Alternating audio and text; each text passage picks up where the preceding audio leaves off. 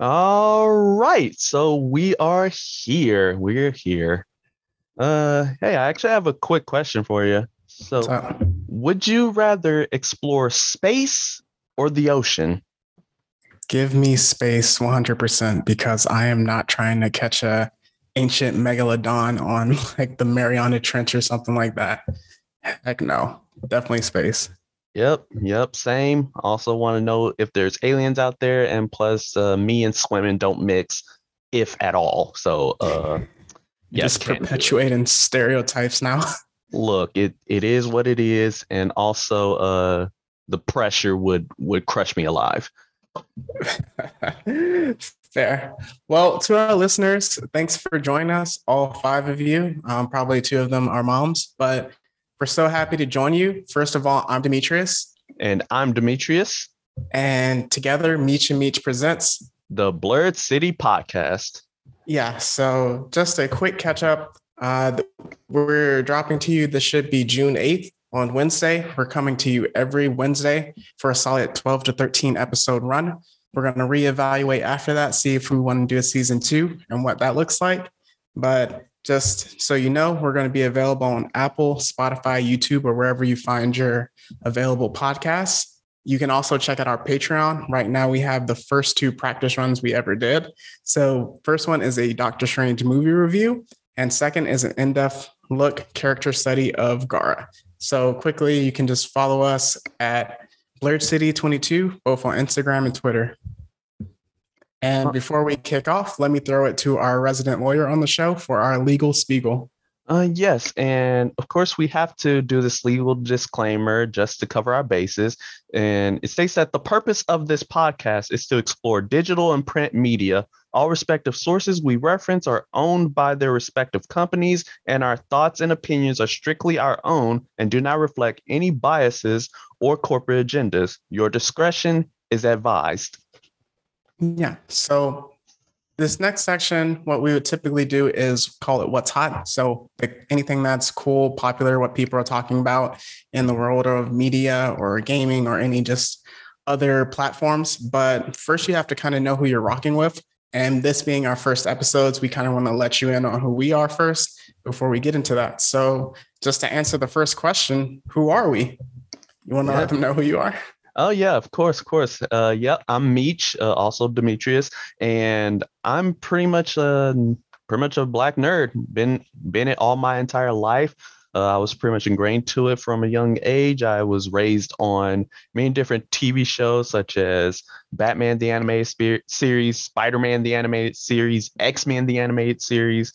But I was also raised on really goated video games, video games, movies, and especially anime. You know, like your Dragon Ball Z, Yu Yu Hakusho, Mobile Suit Mhm. Gundam, the entire Yes. spectrum of Toonami.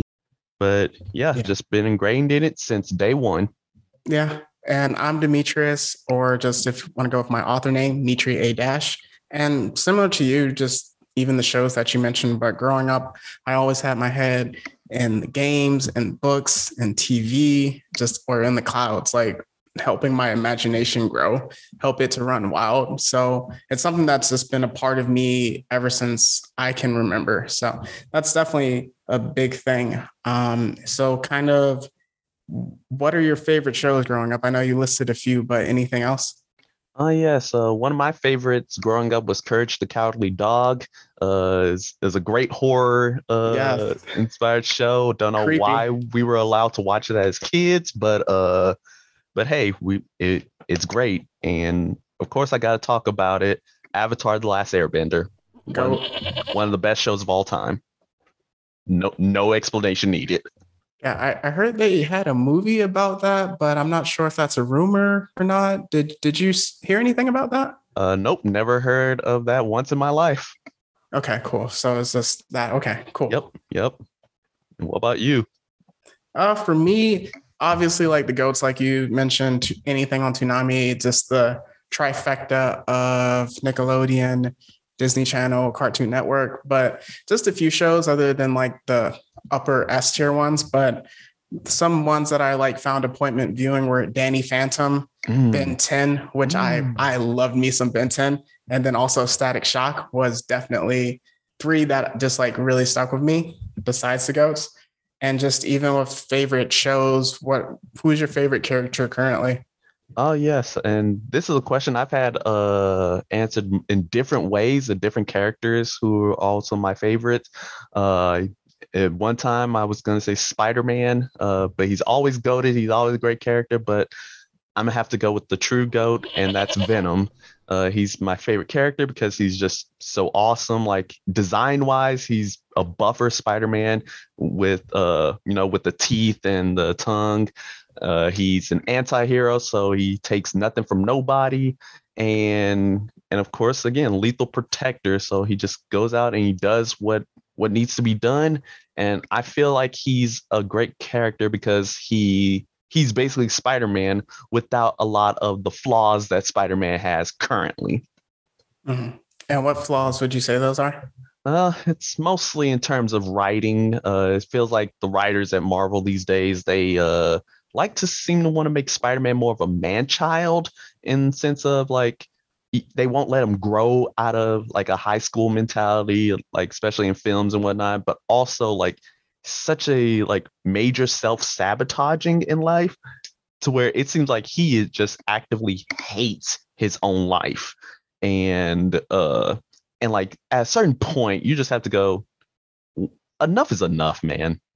Get it together so we already have to start out with beef because spider-man's my favorite hero favorite character ever growing up i mean for me he was always relatable um, just him, like you were saying, starting off in high school and just like how he he was one of the few heroes that like his secret identity was sacred to him because Peter Parker is essential to the character as much as Spider-Man is in a way mm-hmm. that even if you watch the new Batman movie, you clearly see like people are there to see the Batman, not Bruce Wayne. But like with Spider Man, it's like, okay, that balance. And then Spider Man coming out with the Green Goblin originally, and then Spider Man 2 being one of my probably my favorite superhero show. I mean, movie until No Way Home came out. Just from just so many acting perspectives, the storyline was incredible. Uh, OG Aunt May gave one of the best speeches ever. So it was just like a character that I could definitely relate to growing up. Yeah, for sure, for sure. I mean, and who and who could ever forget with great power there must also come great responsibility, a golden yeah. line which we should always live by. 100%. So, with us both being 26, how come you, you never left it? Uh man, yeah. So, I pretty much never left it because of the fact that like sure like we we age up, but I feel like there's a lot of undertones, a lot of different layers to different sh- different shows or comics or anything in the nerddom, and it it can provide many great life lessons, great philosophical or existential issues, or even adult issues that come out. Looking at you, Avatar: The Last Airbender, and it's really just and it also just brings me a lot of enjoyment. Like I I can just sit in and watch stuff for hours. Nice, nice. Yeah, and for me, why I never left, I just think that it, well, one, it's something that I truly love just in every platform, every avenue of it. And for me, it also serves as an anchor, something that I can easily talk about. I know sometimes in social situations when I'm around a lot of people, it can be hard if I don't have that anchor to like kind of talk to and connect with for people in that perspective. But it's something that just I really love a lot. And if you really love something, why just like give up on it so easily? So that's why I never left it. But just going from there, what are you kind of into now? Oh man, what am I into now? Well, I'm still in my Venom bag, you know. Uh, still love reading the comics. Uh, Donny Cates had, in my opinion, the best run of all time for the character. Uh, also into characters like Batman, Spawn, uh, Green Lantern, and many different other uh, image comic books but uh, I'm kind of like leaning more towards the anime side as of right now. I'm watching, you know, many different shows like One Piece, which is still goaded, watching 86, which is a great anime, really Amazing. great. And uh, I was like, season t- next season when? Uh, and then finally, I'm watching stuff like Rising of the Shield Hero and this really weird one called trapped in a dating simulator. Now Mhm. the name may sound bad, but it it's actually it's actually a lot better than you think. Like it like the name pretty much is only about the premise and it does and is completely different than anything I've ever experienced before. It is a great show. yeah, you know, a lot of people had thoughts about when they heard that. Yep, yep. So I had to dispel the rumors like just right then and there. Yeah, for me, I'm into Marvel, DC, anime, as you said. Also, super into the Amazon shows. Um, Amazon is like really in their bag right now uh, with the boys. Wait till we have that episode. Um, also, Invincible season two, please hurry up. so things like that. And then I am still, you know, on the eight month wait list for a PS5. So Oh, I'm I'm so sorry about that. Still enjoying mine to this day. Waiting so for the new wait till I to get drop. that. Yeah, but just with that, what has nerddom in general inspired you to create? Oh man, well, it definitely like inspired me to create in terms of writing and fan fiction. Uh, well, firstly, like the character Venom inspired like my username, which is Absolute Venom, and through there, like I write many different fan fiction on the fan fiction side as well as Wattpad, uh, just different stuff like different content. And like my favorite is of course Symbiosis at World's End, which you can find on Wattpad. It's about the end of the world, but with symbiotes in it. And note, it did I did write it before King in Black. So before you start noticing some similarities, I did it first. Just leaving it at that. and take your credit. Yeah. Got even you. though uh even though I'm pretty sure I can probably not get any type of monetization from it, but hey, it, it's it's the pride that counts. yeah, for me, I it nerddom in general just inspired me to want to become an author. Um, Mhm. Right now, self-published, but I just remember always thinking of this one scene in my head, and it would play out constantly uh, towards the end of whatever the story is that I was telling. But I never had anything for the beginning, and I Yeah. remember just one night asking myself, "Okay, what comes before it?" and then I started obsessing obsessing about it and like what's the story? What am I supposed to how did we get here? So I just remember taking my laptop and going, "Hey, I don't really know how to make a movie even though I want to see the scene as a movie one day, but I was like no one can stop me from writing a story." So I just took off from there. First 50 pages were kind of tough just getting used to writing again since with high school, college writing technical papers, it's not really fun. It's very basic, you know, point X equals Y equals Z. But just like getting it and going from there, it was just super fun. Even having dreams about writing or dreams about my book and then just putting that into words has been incredible. So that inspired me to write my first novel, Phantom Pains, a most irregular tale, which is currently available on Amazon. Nice. I'm also I also finished a young adult mystery book, which is kind of like the love child between I Know What You Did Last Summer and All American. And then I'm currently writing the sequel to my first book. So I'm excited. Um, I'm excited to just get to the people. And before we even go to our deep dive, like just why we were inspired to create a podcast. Yeah, uh, I know for me, it was definitely because, uh, you know, like as Black people, we definitely need to have like platforms out there, you know, spread the word out and just show that, like, hey, we can, uh, like have some type of Black pride in something, and also to just really express just our love for the nerd culture and the nerd fandom, and to just bring that love out to the world and just let people know. Yeah, it's so funny just our story where it's like I, I moved to Houston and we meet for the first time. And it's like, oh, I'm Demetrius. You're also Demetrius. Same age, same interests. And it's like we're perfectly clones of each other. And even me just like wanting to have a podcast, but like not knowing what style of it that I wanted to do or who to do it with. And then I thought about it, I was like, oh, I have the perfect co-host waiting. So I, I come to you and it's like, boom.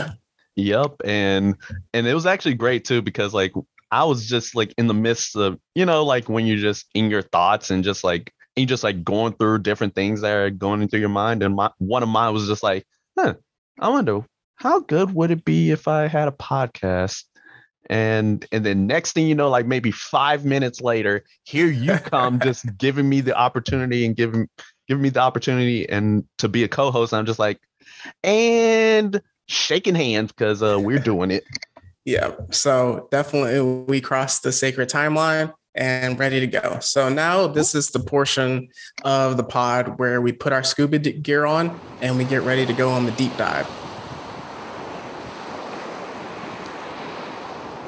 So we're going to look at the and discuss the cultural shift that started occurring in nerddom, being a geek, and how that shifted into pop culture. So Oh, yes. And just to start things off about that, we really need to just talk about the stigma around nerd culture in general and and also as just black nerds in general.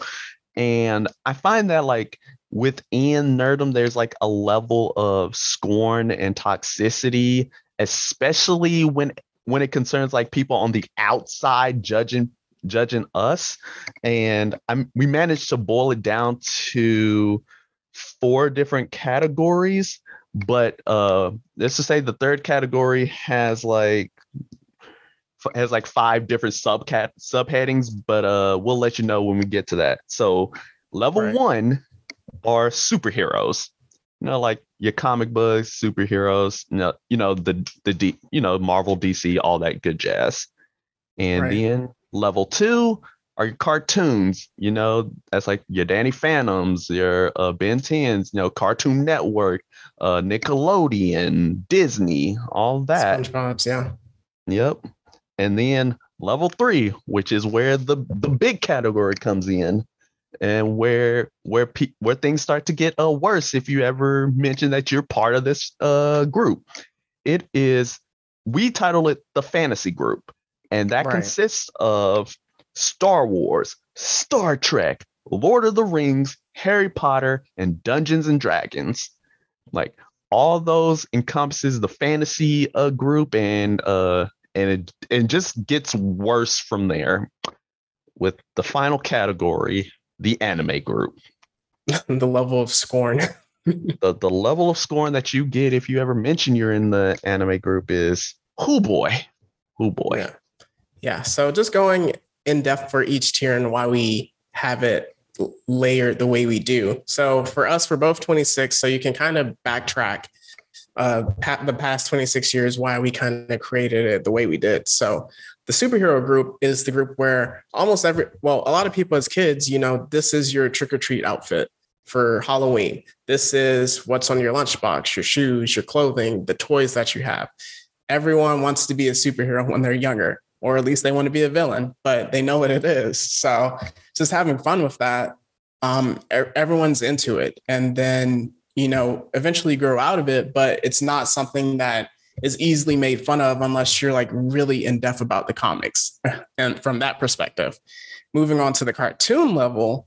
So cartoons, a lot of people growing up again, Saturday morning, Friday night, that's the cartoons. That's where you are, Cartoon Central and you age out of it. But even to this day, I can quote SpongeBob like like like easily. So even people my age can do that. So it's something that you age out and it kind of evolves, but you kind of look for a more mature thinking of it. For the next level, our fantasy level, this is where it gets a bit dicey. So with you know, Star Wars, Star Trek, Lord of the Rings, Harry Potter, D&D, there's a lot of lore and a lot of the fans are super passionate.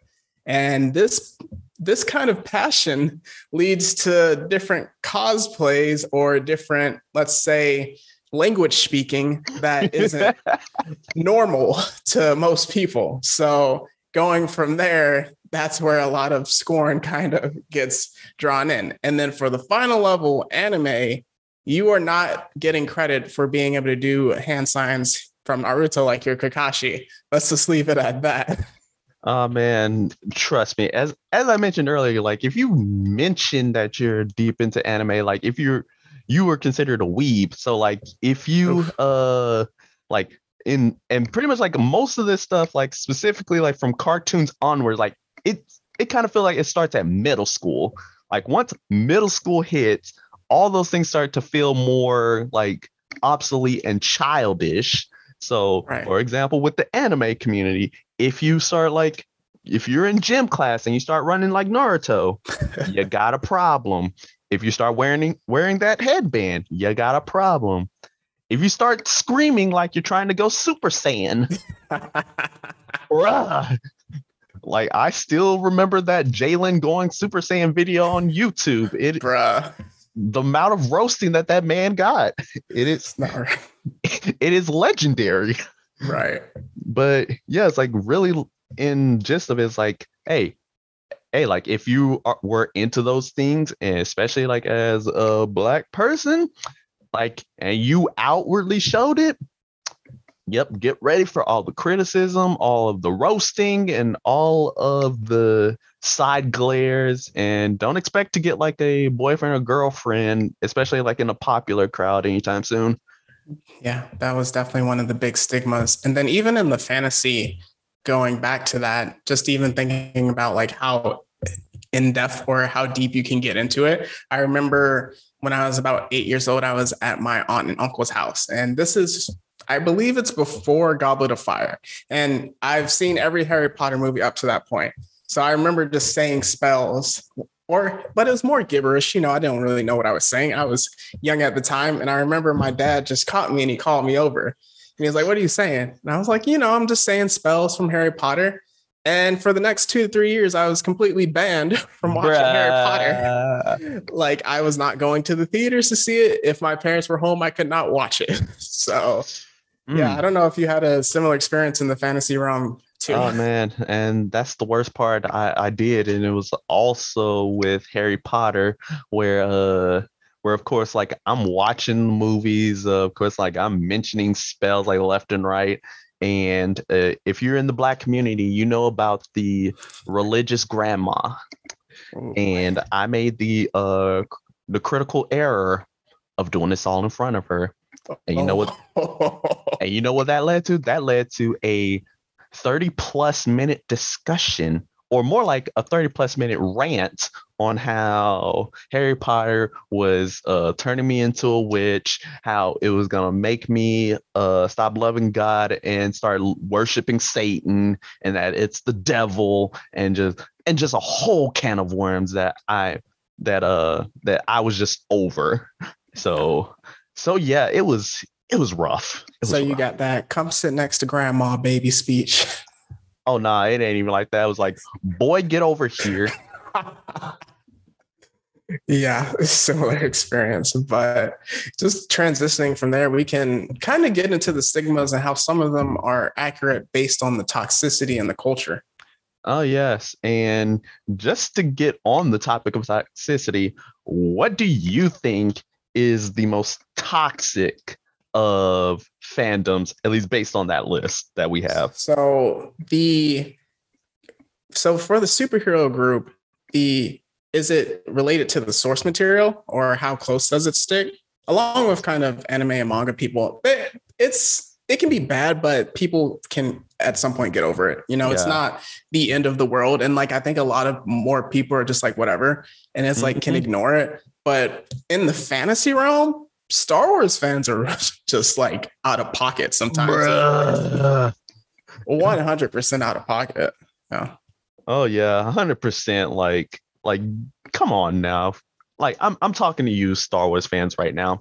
You you guys are complaining about the the absolute most. So, of course, like you know, of course, like when it came to the prequels and just how much hate that got, just because it wasn't in the direction that you guys thought it was going in, or just how when it comes to a certain casting like how uh, the actress who played Rose in The Last Jedi was bullied off of social media just because of her her performance in Last Jedi, and also ended up getting a reduced role in The Rise of Skywalker because of it.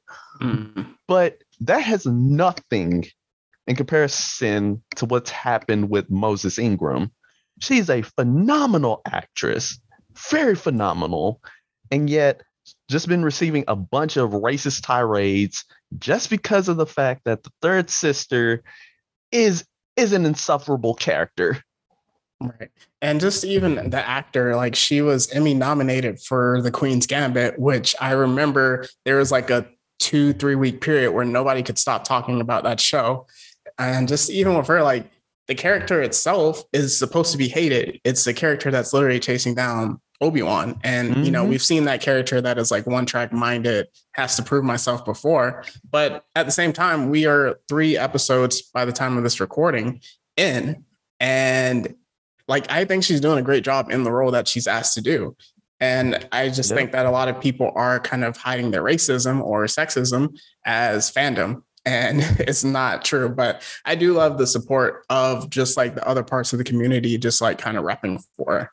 But I think just even with that, um, we'll kind of touch on it later, but how we sometimes try to get a seat at the table mm-hmm. um, with casting in terms of it. I can see from if someone were to bring it up from a place of curiosity of okay this character is pr- traditionally portrayed one way and now they're being portrayed a completely different way and hired for this reason.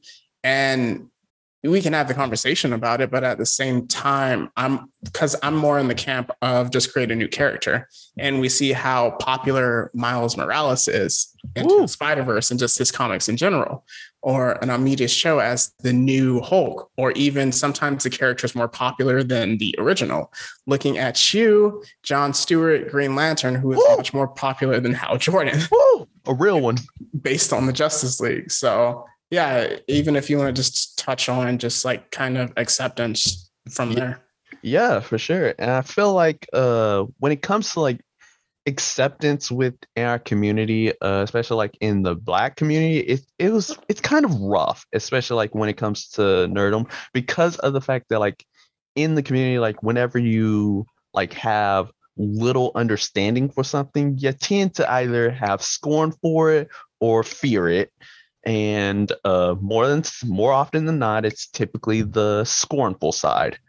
And going off with that, it also like causes people to develop like some stereotypes and what they perceive as like okay this is what this uh, fandom is about so for example like what is like your description or like what do you have in your mind when you think of the prototypical nerd i think that they are in their parents basement they typically overweight um, don't have a job haven't seen the sunlight in over a month poor diet um, poor at communicating, not really a productive member of society, um, can barely talk in real sentences. And if they're a game, oh, especially if they're a gamer, just like cursing nonstop, like it's a very un.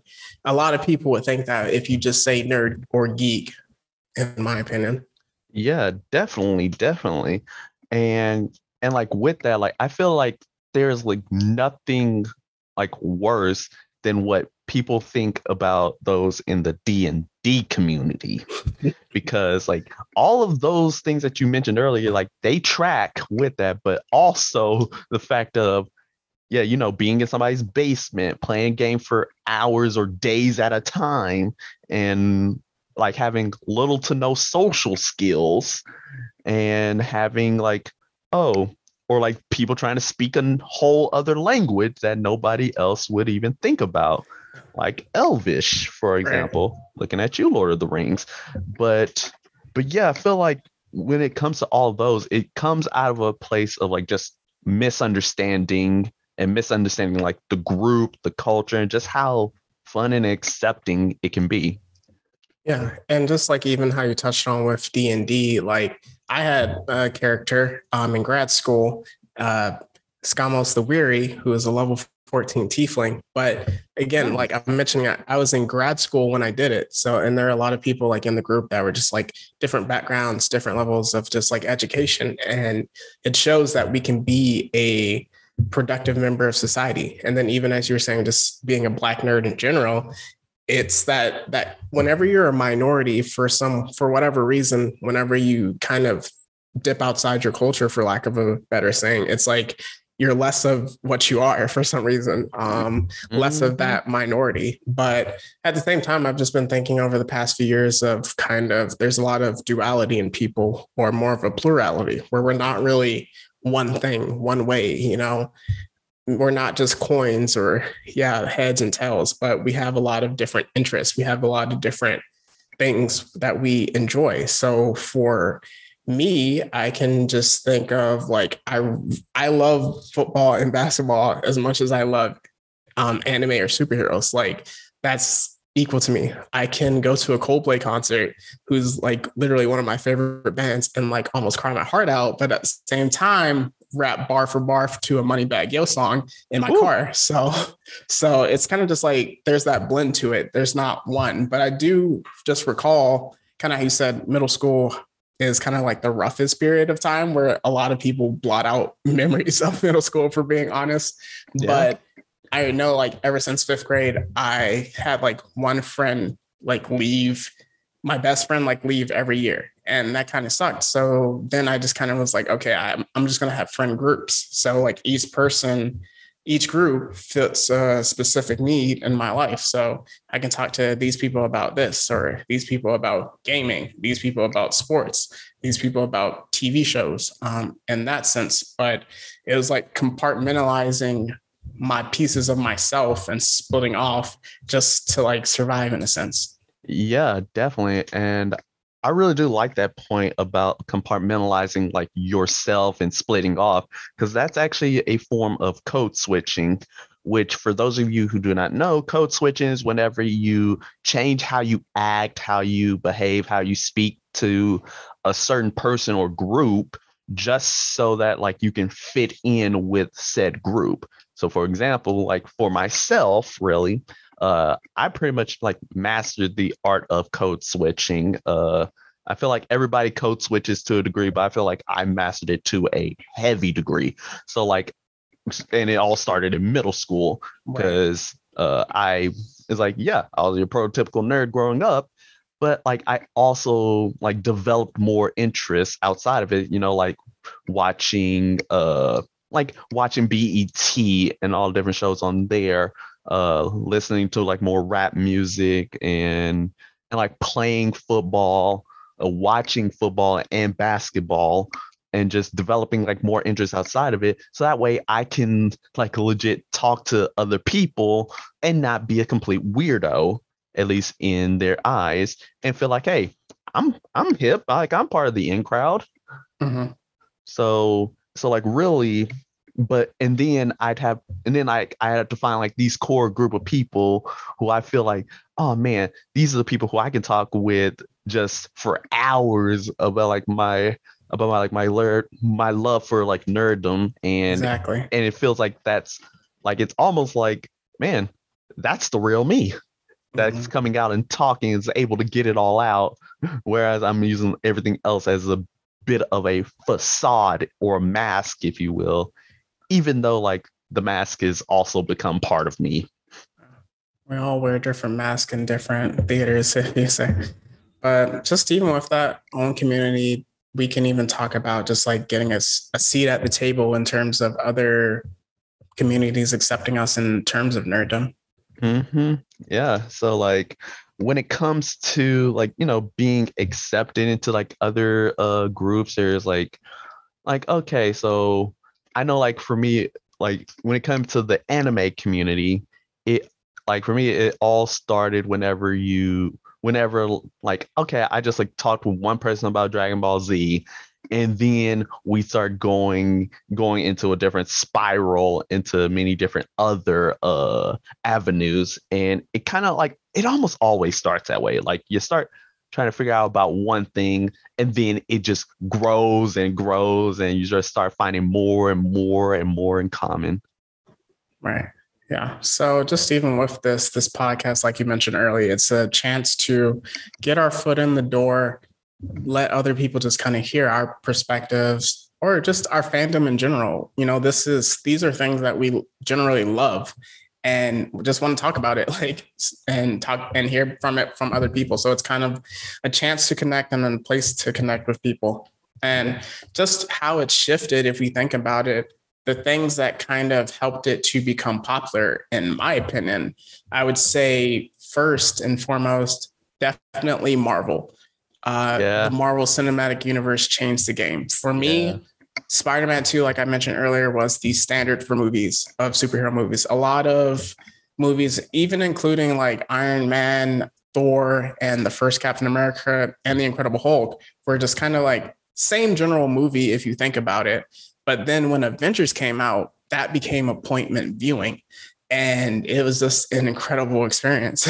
hmm And I actually had a great experience about that. Where when the uh, I'm much like you, like I I was a Spider-Man purist and a Batman enthusiast as well. So Yeah. like I'd pretty much primarily like you know watch Spider-Man, Spider-Man Two, Spider-Man Three, um, you know like Batman Begins, Dark Knight, and goaded movie by the way. And I just leave it at that. You know like. Okay, I did watch Ghost Rider, which was actually a pretty great movie. Uh it's funny but but like yeah but like i never like took any care to watch you know iron man captain america incredible hulk because i was like who cares about those characters? Right. i sure didn't. Uh it's like it's just like me spider-man batman and the x-men. Like we were all together and it actually took my sister to like take me to the theaters to see the avengers. And it's funny because like my sister's the type to where as we mentioned in earlier cultures like she's the type of like black woman who would uh scoff and scorn at a at a person if they ever mentioned that they were part of like this fandom. And yet here she is bringing me to see the avengers and that was her third time watching that movie. Wow. so it definitely so that so uh avengers definitely like brought superheroes into the cultural zeitgeist Yeah, because it was definitely just like the first moment where we saw that major crossover. Like we saw, we've seen crossovers in TV shows before, but nothing like that on screen where it's like so many movies start to connect to one. And for me, I hadn't seen the Avengers in theater, like that first uh, movie. It took me over a year to see it when I saw it on TVD. What's that? So then, so then I saw it. I was like, "Yo, this is incredible!" And similar to you, like people that I never expected to talk about a superhero movie were like telling me how great it was. And so from there, you know, I would say around when Ultron came out, every single Marvel movie became appointment viewing, where it was like, we have to go see this. And it was like a miniature Super Bowl where it connected so many people. It's one of the few things that can get people off social media for a week because you don't want to get spoiled yep and just like the reaction to Avengers, uh, Infinity War, and Endgame is like that hype for it was absolutely incredible. I think another thing for me that also just we saw a real shift um, on the lower level tier, like we mentioned, where in terms of anime and how that probably is elevated now, is Attack on Titan. Whew, for me, I think Attack on Titan is probably the most important anime of the past 10 years possibly the past 20 years. So obviously, Dragon Ball Z, Pokemon both laid the foundations in the 80s and 90s. So that's kind of where you they found a foothold in America and say, like, okay, we can actually be popular here. And then the Mhm. big three of One Piece, Bleach, and Naruto. Naruto probably mid 2000s, early 2010s, you know, is also just like real key. A lot of people hate on it now, but we can't deny how popular and how important it was to the growth of anime. But with just Attack on Titan, we saw the storytelling was so different and Yeah. it felt so mature compared to everything else that we saw. Oh yeah, like I I just remembered how jaw dropping that first episode was, and then Game changer. how and then how uh just just a slap in the face that seventh episode was. yes. just everybody getting wrecked left and right, just like oh oh this is what we doing now. Yeah. That's crazy. Let me keep watching. Mhm. But- yeah. But yeah, also like going into that, I feel like another like big shift, like a big game changer came in the fantasy genre with the advent of Game of Thrones. Oof. Yeah, absolutely. Oh yeah, HBO was wildin' when they decided to make that show and I feel like that was a an event to where everybody like they wanted to to like watch the show, keep going week to week to see like when the next episode was, see like all the different theories. And I actually have a pretty great story where like it was my freshman year of college, you know, going to college, uh, pretty much basically by myself, had almost like nobody who I knew. And and like I'm in my dorm in the dorm rooms and I'm just walking by and I see like some people who are just gathered together watching a TV show. So I just stopped in, and say like, huh, what y'all watching? It's like Game of Thrones. I'm like, oh, bet. Can I watch? Like, yeah, sure. Come on in.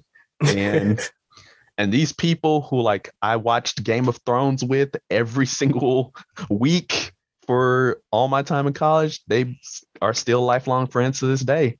Nice. Yeah, that definitely brought people together. I know the final season is a very sour note to a lot of mm. people for like the entire show, but that that was also like water cooler talk where before the streaming became super big where it's like okay each sunday did you see game that monday morning that monday morning afternoon whenever you saw your friends or people did you yep. see game of thrones? Did you see what happened? Talk about who died Yep. it's definitely a connecting. It's like one of the last times we actually, from a week to week basis, would talk about shows like that. So just even also talking about how it became popular, we see more celebs even representing their love of different avenues. We can see a Michael B. Jordan in Black Panther repping a Vegeta outfit, you know, it being inspired, different lyrics of different characters being in songs and just other ways that it's represented.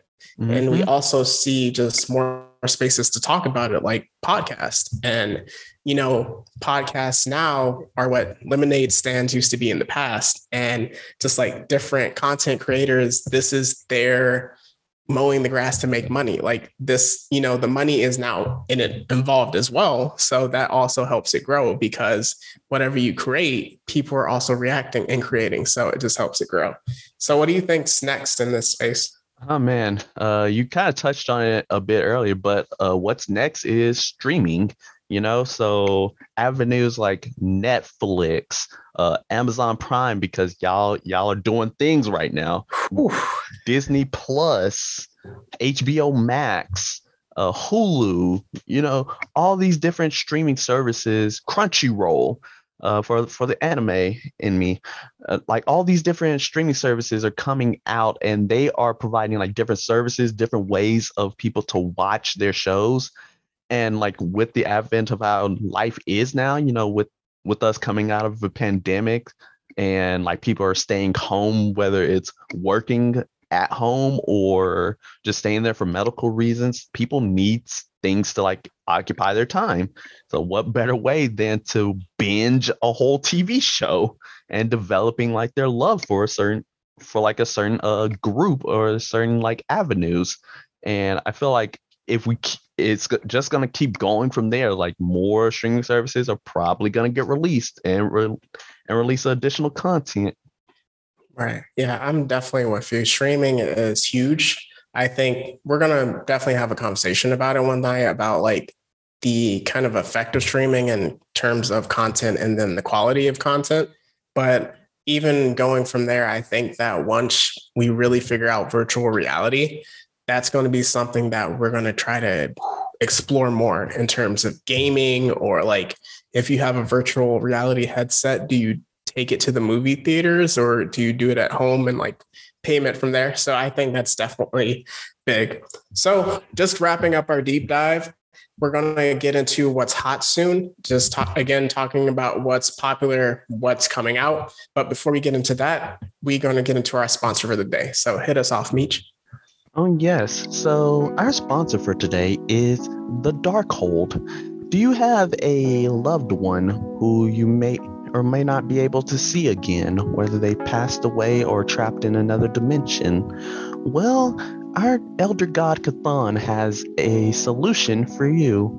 His special book, known as the Darkhold, it allows you to be able to traverse the multiverse and allow you to be able to see, speak, or perhaps even uh, transport yourself to the multiverse, to that world where your loved one lives again. Side effects of this uh, book may include eternal servitude to the elder god Chthon, corruption, and utter black Air Force activity. Uh, please express extreme caution when using this product. Now we will return back to our regularly scheduled program. Thanks. And copy Darkhold, I heard it's very scarce. There's about one per multiverse. But going from there, now we get into what's hot. So, kind of what's going on? What are you hearing? What is cool right now? Oh boy, I gotta talk about it, man. The Boys season three. Oh my gosh, I cannot Good wait to that episode. Good lord, this, this show is. The boys have always been wilding, but this season they seem to just hit the ground running and just want to hit us with back to back bangers. Because at the time of this episode, the first three episodes came out, and I just need the whole season out already. Like perfection. It's like it's just it's just too much. But but Disney Plus is not far behind because they said, "Oh nah, you want three episodes of greatness? Let's watch Obi Wan Kenobi." Oh, come on! Do I have to say much about that third episode? Do I have to say anything? Cool, go. Exactly. There's that's just amazing. And in fact, as as of the recording of this episode, in one week's time, which is the day that you should be listening to this podcast, Miss Marvel will be released mm. to grace us with more Marvel good content and to allow us to experience greatness once again. Yes. So, what's hot for me? Um, by the time you're hearing this, it should be a day or two before Jurassic Kingdom Dominion comes out. The following week, we will have a, a movie review for that. So it's going to be completely based on Jurassic Kingdom Dominion, the end of another trilogy. Um, I'm going to be very excited for us to get to talk about that. Um, what's next is also Spy Family in Ooh. the realm of anime. It's incredibly good. Ooh. Very high ratings. It's like, I believe it's like number two ranked anime of all time right now and it's only nine episodes in, which is incredible. And then also, if you have time to spare, then you can also watch Stranger Stranger Things all hey. all 20 hours before volume 2 comes out in July. So and just uh, wows us all. Yes. So going from there, we have our geek out segment of the week. So ideally we want this to eventually turn into a fan segment so you can submit on Twitter or Instagram, even email us like voice notes or audio.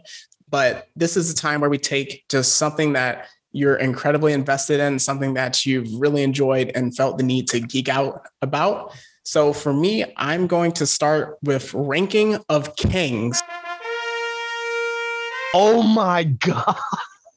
One of the best shows, period, that I've ever watched. Um, ranking of Kings is incredible. It's an anime, and when I say it and you look it up, you're going to be like, you're probably going to have the same reaction that I had and a lot of people had initially, where you see the artwork for it and be like, I'm not watching this. It looks too childish.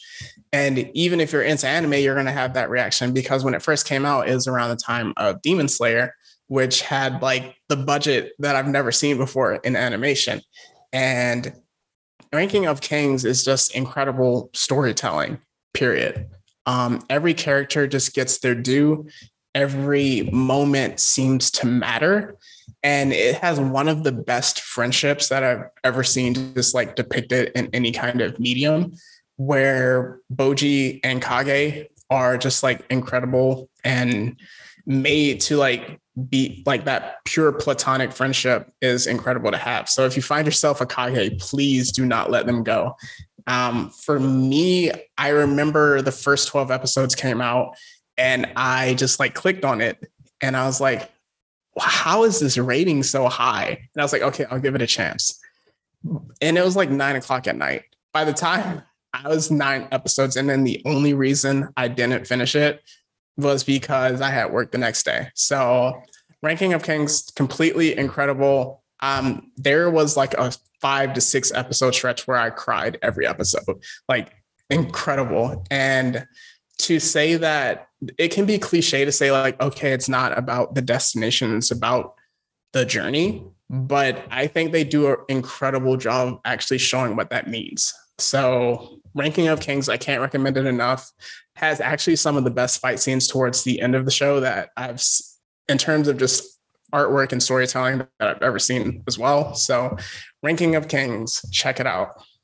But right now, um, I'm starting to feel some kind of dark energy. Um, a bit nervous right now, like something's Something's happening that I can't explain. Because it is my time. It's time, our dear listeners, for the Black Air Force segment. Now, I don't need to explain what the Black Air Force segment is, but I will do anyway, just for my own enjoyment. See, those with Black Air Force activity have no regard for anyone's life, whether it be their own or others. They take what they want. If they want it, they'll get it. And they are on pure demon timing. They are monsters, they rep their brand. All right. If you see somebody with Black Air Forces on, do not confront them. Do not fight them because it'll never end well for you. And what better way to start this segment off than with my favorite character, Venom? Ooh. See, Venom, also known as Eddie Brock and the Venom symbiote, they've both been on demon timing, separately and together. See, Eddie Brock, right? When he was Venom, the first thing that he did was to go and, and commit home invasion and decided to give Scar MJ so badly she developed PTSD. So much so that whenever Peter Parker is wearing that black suit, she gets glimpses of our demon Venom. She had to force this man to get rid of that black suit because of the fact that it reminds her of home invasion and potential life ending threats. Venom is a demon. Now, the next thing he did, he also he once again commits home invasion, but he also does something even worse. And that was when he put the paws on Black Cat. Saw what I did there. But yes, when he see Black Cat was just returning home from vacation. She was overseas. She was gonna go visit her man, Spider Man, and visit him at his old apartment and find that the apartment is empty. Except, no, it wasn't. It was being invaded by a whole demon named Venom. And knowing that uh, Black Cat was his was Spider-Man's ex, Venom decided to say, you know what, my hands are ready to eat for everybody, and I'm about to I'm about to show this woman what happens when you disrespect me. And decided to beat her so savagely, she also got PTSD whenever she saw Venom. And that's not even the worst part, right? And you could ask yourself, how is beating someone up not the worst part? Because he didn't only break her physically, he broke her mentally. Because because then he decided to spoil for Black Cat that Spidey was married. Mm. Like he just straight up broke her bones and her heart in one fell swoop. Demon. Now, the next moment here is a is a pretty great moment for me, and I'm sorry to all my Spider-Man fans. It, it hurt me too when I saw it when I saw it on the page, but Spidey took L's. Like it, he was just a walking L whenever it came to Venom because he he just because I mean Venom knows all of his abilities. He has all of Spider-Man's abilities and is stronger. Mm-hmm. He even bypasses the spider sense. His Spidey's get out of jail free card, but nah. He Venom one time kidnapped Spider-Man and put him on an island so we could recreate the most dangerous game and beat and beat Spider-Man senseless so many times that Spidey thought his only option for surviving is to trick Venom into thinking he's dead. How how much of a demon do you have to be to where your only option for the op is to uh, fake your own death? Mm. And this is coming from Spider-Man. That's crazy. That's crazy. But the but the biggest moment, in my opinion, is, and I know it's non-canon, but I don't care. Venom. He put his hands on Superman. You heard right, folks the Kryptonian himself was not free from Venom's wrath. See, in a crossover event with Marvel and DC back in the 90s, Venom found himself in Metropolis and he sees the Spider Man, I mean, the Superman statue. First thing he decides to do, just break that thing apart. And when Superman decided to come in with that uh, terrible mullet of his, because he just come back from the dead, Venom just just put his claws on him. Like I don't know what else to say. Like he ran his pockets. He beat him savagely. He was about to kill the Man of Steel. So much so that the character of Access, who was a new creation, had to go find Spider Man in the Marvel Universe and bring him over so that way they can fight him. But even that didn't work. His Venom said, Oh nah, y'all were gonna jump me? Nah, I'm jumping y'all! And started beating him up. And the crazy thing is, there's no way that Venom should have been able to beat Superman with his power set heat vision, almost invulnerability. Yet Venom managed to do it anyways. He killed the he nearly killed the man. Pure demon, pure demon. And that's and that's just Eddie Brock. All the hosts of the Venom symbiote end up having some demon time moments, except for one, which his name is Angelo Fortunato, the second host of Venom, and he decided to not rep the brand. So, and he did the one thing that no one with Black Air Force should do, and that is run from your op. See, after getting beaten up by Spider-Man, which you should never, which he should never do, as Venom, he decided to go, oh, I'm gonna run. I'm gonna go regroup, you know, I'm gonna run away like a coward. Venom said, nah, you rep the Venom brand, you fight. You fight till you die. And unfortunately, you no longer wanted to fight. So you know what? While mid jump, he leaves him, and you fall to and Angelo fell to his death. Said you didn't have enough venom in your veins, cuz you can't rep the Venom brand, so you have to go. And that is why Venom is a demon. Pure Black Air Forces. Please come get your forces, please. I don't want any smoke with you. I, I, you got it. You got it. That was an incredible choice for the first pair handed out. Uh, so shout out CJ DeChamp for that. But yeah, Venom, we forget that he was a villain uh, because he's in his anti-hero phase. But Venom was absolutely terrifying. Um, to read, especially early on in his creation. So just going from there, um, we're going to go to recommendations. So for me, for well, for both of us, we thought it'd be cool to just share other Black content creators and just kind of in the space as well. For me, I definitely want others to kind of check out uh, a list of names that I'm going to read off and kind of go down the rabbit hole. So I'll just kind of give you something that's easily digestible. So for me, first one, RDC World One. They are going to be goats of this by the time all is said and done. So if you want to start down the rabbit hole, you can either go anime or video game house, in my opinion. Or if you're a really big fan of gaming, the Walking Dead playthrough, it's incredible storytelling. It's really super funny. Um, you hear all their commentary and it's absolutely hilarious. It's a great investment in time. Next one is Struggle Nation, who Ooh.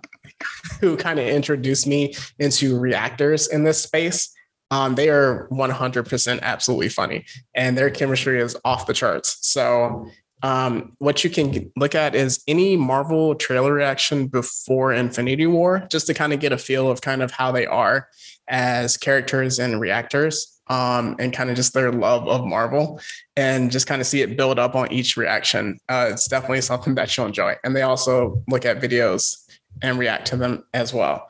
So next is also um, Sylvanas, who there's one uh, set of videos that he does that is people that think they speak Japanese because they watch anime, which is so true if you know someone that is really, really into anime. Um, and people that actually speak Japanese will tell you how wrong you are. Um, so that's absolutely hilarious that you can dive into and then check out his videos. So for more reactors, um, another big one is your boy Roshi. So if you ever saw the God of War trailer, um, kind of spoof trailer that they did. It's absolutely funny. It's one of the reasons they got big, but they're also reactors. And I love their Demon Slayer reactions. It's absolutely incredible. So you can dive into that and get hooked. And just to wrap up, two more um, reactors. It's your boy Rock Lee and then Reanimated. And for them, I would say either Attack on Titan or Ranking of Kings. And Ranking of Kings is the reason that I kind of got hooked on them.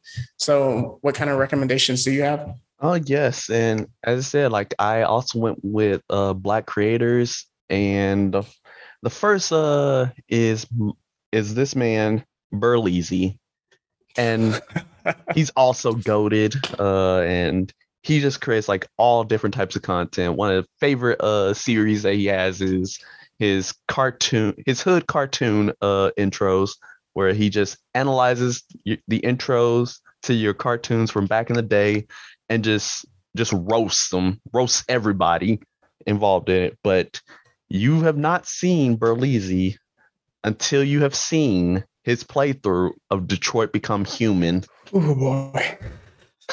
you have not seen a playthrough of Detroit Become Human like with Berleezy, like it is, it's different. Insane. And that's all I got to say about that. That's all I need to say about that because you got to experience it for yourself. Now, this next person is my homeboy, is my boy, Blerd Without Fear, an excellent and amazing YouTube tuber and he pretty much primarily focuses on comics and comic reviews uh, primarily x-men which as you guys know x-men is an allegory for racism which is perfect. And he does like many more comic reviews but x-men is like his pride and joy his baby. And he also does gaming and everything of the sort. So if you want to watch a blerd without fear go check his channel out. Uh, i say start with his house of x one review because that's the current era, era of X Men, and that's where you start off at. And then finally, the last thing is actually a comic book that's coming out called Decimation Earth. If you're big into Lovecraftian horror, then this is the comic book for you created by black owners and the premise is it's just it's basically lovecraft country but if the black characters had actual power and could actually fight off all these Lovecraftian threats. So please check check out Decimation Earth and go ahead and give it a nice solid read. Yeah. So we're about to wrap up, but Meech is going to take a real big breath right now before we get into our plugs. But wherever platform you're listening to, smash the like button, uh, give us the five stars. Make sure you subscribe, notifications. We'll be again hitting you up every Wednesday for the next 12 to 13 weeks. Uh, we really hope you enjoy. And where you can check us out at, uh, let them let them have it. All right. So, firstly, we got ourselves our Instagram and our Twitter, both under at Blerd City 22. That's B L E R D C I T Y 22. So that's two twos. Uh, and then we also have our YouTube, which is under Blerd City Pod. That's P O D. Uh, so please check that out and subscribe. Uh, hit a like on our podcast and our videos so that way you can receive more updates.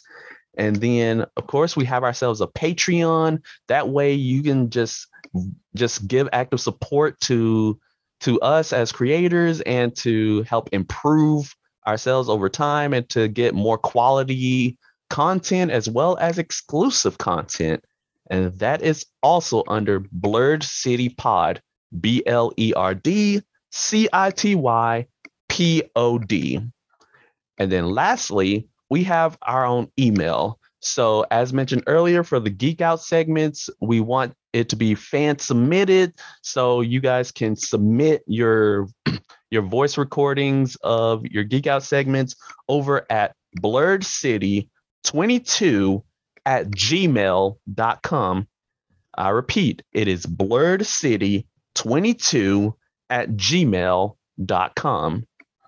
Yes, and going off of that, uh, we want our last episode to be a Q and a huge Q and A session. So start thinking of questions if you want to send those in. We're also going to have fan theory segments where we're going to throw out some fan theories of our own. If you want to submit some, you can have that as well.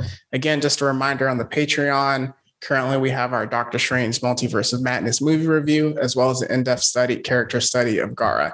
And we also have a Discord coming up soon for my own individual author pages on social media, we have Instagram, Metri underscore dash. So M E T R I underscore D A S H for Twitter at the mad dash 16, T H E M A D A S H 16. And then on Amazon, you can check out my book, Phantom Pains, A Most Irregular Tale. By the time you're hearing this, it's going to be having a, a three day promotion. So, with that, we're going to leave you with some words of encouragement. And yes, so my words of encouragement is to never be ashamed of what you're into. Be happy with your hobbies and what you love watching or into, and to never let anyone convince you otherwise or try to scorn or mock you for something that you find enjoyment in. Right. And for me, I would say a big thing is don't be a passenger in your own life. At some point, you have to take control of your own happiness. A lot of people that are celebrating at the destination with you weren't on the journey with you through the dark days and the tough times. And those forcing their own ideals of what's cool, what's popular on you is only going to make you miserable if you try to conform to it. So just chase happiness. Life is short. A lot of bad things happen, but you can, are in charge of how you try to live your life. So, with that, I'm just going to let you know it's not goodbye forever. It's just goodbye for now. And that's the Blerd City Pod. We'll see you later.